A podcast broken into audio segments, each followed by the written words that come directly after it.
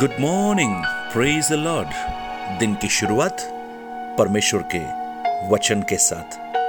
आज एक बार फिर मैं पास्टर राजकुमार आप सब प्रियजनों का दिल की गहराई से इस प्रातकालीन वचन मनन में स्वागत करता हूँ। मेरी प्रार्थना है, परमेश्वर आपका अच्छा चरवाहा बना रहे और आपकी हर आवश्यकताओं को अपने समय पर वो पूरा करता रहे। आज मैं आपका ध्यान परमेश्वर के वचन की ओर लाना चाहता हूँ और प्रेरितों की पुस्तक, उसका आठ अध्याय, उसकी छब्बीस वचन को और सत्ताईस वचन को मैं पढ़ना चाहूँगा। Book of Acts chapter eight verses twenty six and twenty seven फिर प्रभु के एक स्वर्गदूत ने फिलिपुस से कहा, उठकर दक्षिण की ओर उस मार्ग पर जा, जो यरूशलेम से अजिया को जाता है और जंगल में है। वह उठकर चल दिया और देखो, कुश देश का एक मनुष्य आ रहा था, जो खोजा और कुशियों की रानी कंधाके का मंत्री और खजांची था। एक व्यक्ति जिसका नाम फिलिपोस है, उसे परमेश्वर की आत्मा कहती है, उठकर दक्षिण की ओर, उस मार्ग को जा, जो यरूशलेम से अजिया को जाता है और जंगल में है।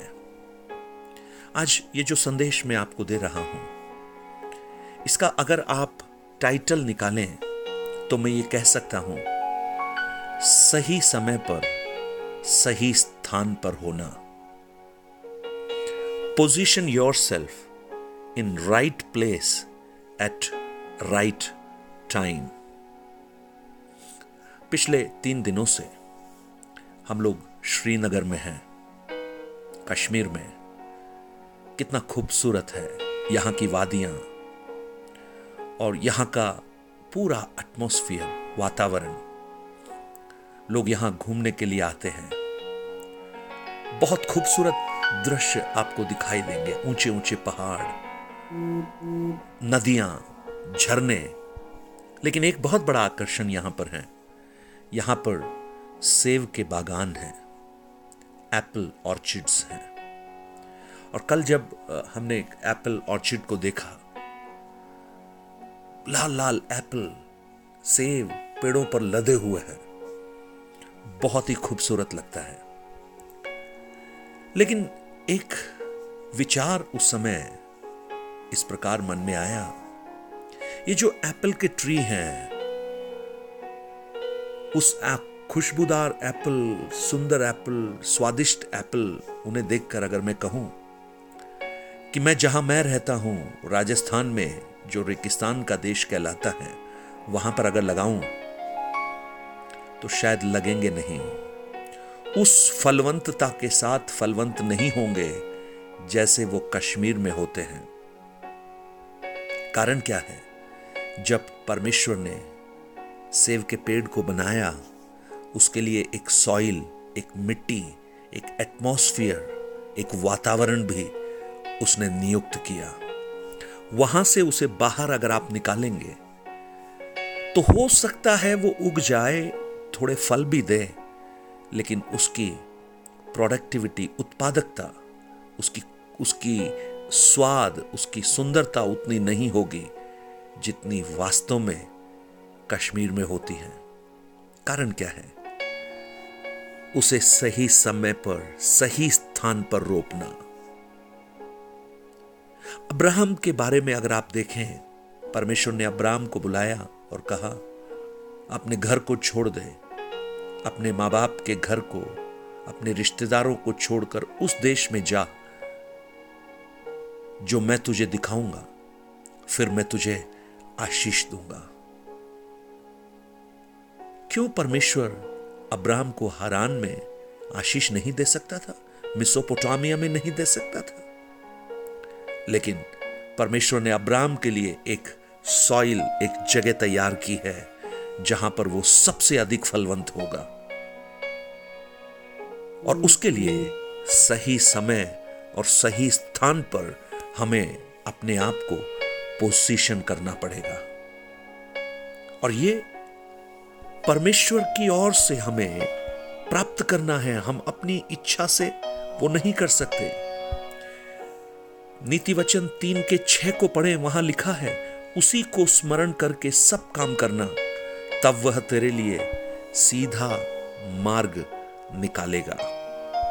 आप देखिए, यहाँ फिलिपोस नामक एक व्यक्ति है। दो बातें वहाँ पर महत्वपूर्ण है। एक, समय, दूसरा, स्थान। और परमेश्वर की आत्मा कहती है, उठकर दक्षिण की ओर जा। यानी दक्षिण की ओर उस मार्ग में जा जो यरूशलेम को जाता है। और वो समय जो प्रभु की आत्मा ने उससे कहा। और इसने अपने आप को बिल्कुल उसी स्थान पर पोजीशन कर दिया। उसी समय जब प्रभु की आत्मा ने उससे कहा। हम जानते हैं कि उसका परिणाम कितना अच्छा हुआ। रथ पर बैठा हुआ वो एक प्रभावशाली व्यक्ति, जो इथोपियन, जो एक ट्रेजरर था, वो व्याकुल था, वो वचनों को सीख नहीं पा रहा था, लेकिन फिलिपोस ने उसे चलते चलते समझाया और उस व्यक्ति ने उद्धार पाया। उसका जीवन बदल गया। कारण क्या था? सही समय पर, सही मार्ग पर, सही स्थान पर होना। आज अब्राहम के समान, इस फिलिपोस के समान, उस सेव के पेड़ के समान, आप अपने आप को देखिए, क्या आप उस स्थान पर है जहाँ प्रभु ने आपको रखा है, या प्रभु आपको रखना चाहता है? और समय क्या है? क्या ये आपका समय है? जब प्रभु आपको इस्तेमाल करना चाहते हैं, उससे प्रार्थना कीजिए। और अगर आप उस समय और उस स्थान को पहचान कर उस परमेश्वर के समय के अनुसार आप अगर काम करना प्रारंभ कर दें, आपके जीवन का सबसे अधिक उत्पादकता पैदा करने वाला समय और स्थान वो बन जाएगा।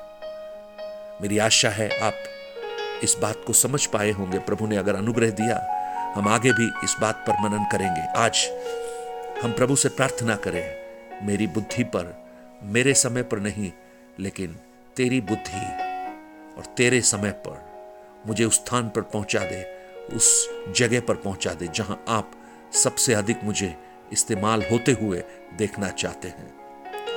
लॉर्ड प्रार्थना करें, स्वर्गीय पिता, आज हम प्रार्थना करते हैं इन प्रिय भाई बहनों के लिए। प्रभु अलग अलग रूप में अलग अलग प्रकार से उन लोगों के जीवन में बहुत सारी तकलीफें होंगी। कुछ लोग सोच रहे होंगे कि मैं जो भी काम करता हूँ, वो असफल हो जाता है। मेरे काम बरकत नहीं पाते कुछ लोगों को लगता है कि यह स्थान उनके लिए उचित नहीं है। बीमारियाँ, मानसिक संघर्ष से वो गुजर रहे होंगे। मेरी प्रार्थना है, आप उन्हें सही समय और सही स्थान दर्शाइए। आपकी मर्ज़ी के अनुसार वो अपने जीवन में आगे बढ़ सके। आप उन्हें आशीषित कीजिए। उनके जीवन की तमाम परिस्थितियों के ऊपर अपने अनुग्रह को आप प्रकट कीजिए। प्रार्थना को आपने सुना। धन्यवाद। यीशु के नाम से माँगता हूँ पिता। Amen. Amen. God bless you. परमेश्वर इन वचनों से आपको आशीषित करे। अगर आप अपने प्रार्थना, निवेदन और कुछ गवाहियों को बांटना चाहते हैं, nine eight two nine zero three seven eight three seven पर आप बांट सकते हैं। Have a blessed day